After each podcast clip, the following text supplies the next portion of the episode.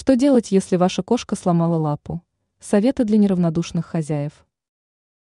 Кошка в доме – это всегда счастье и источник позитивного настроения, и, поговаривают, еще и лекарственное средство. При этом особую заботу хозяевам приходится проявлять, только когда питомец еще не смышленый котенок, с возрастом коски становятся самостоятельными. Но порой даже взрослые кошки совершают фатальные ошибки, выпадают из окна, не удерживают равновесия на перилах балкона и могут попасть в неприятную ситуацию в квартире. В большинстве случаев падение с большой высоты заканчивается благополучным исходом, но иногда питомец может поломать лапу. В этом случае кошку нужно максимально обездвижить, для этого отлично подойдет переноска. В довесок к этому на теле кошки можно завязать шарф. Это изменит ее природный центр тяжести, и она предпочтет лежать, а не ходить. И здесь самолечением не обойтись.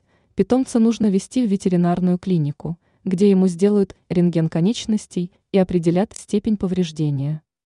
Если это просто трещина, то будет достаточно ограничения движения питомца на неделю. Если все сложнее, то понадобится хирургическое вмешательство. Так что пока ваш питомец не достиг годовалого возраста, старайтесь держать окна и балконы закрытыми.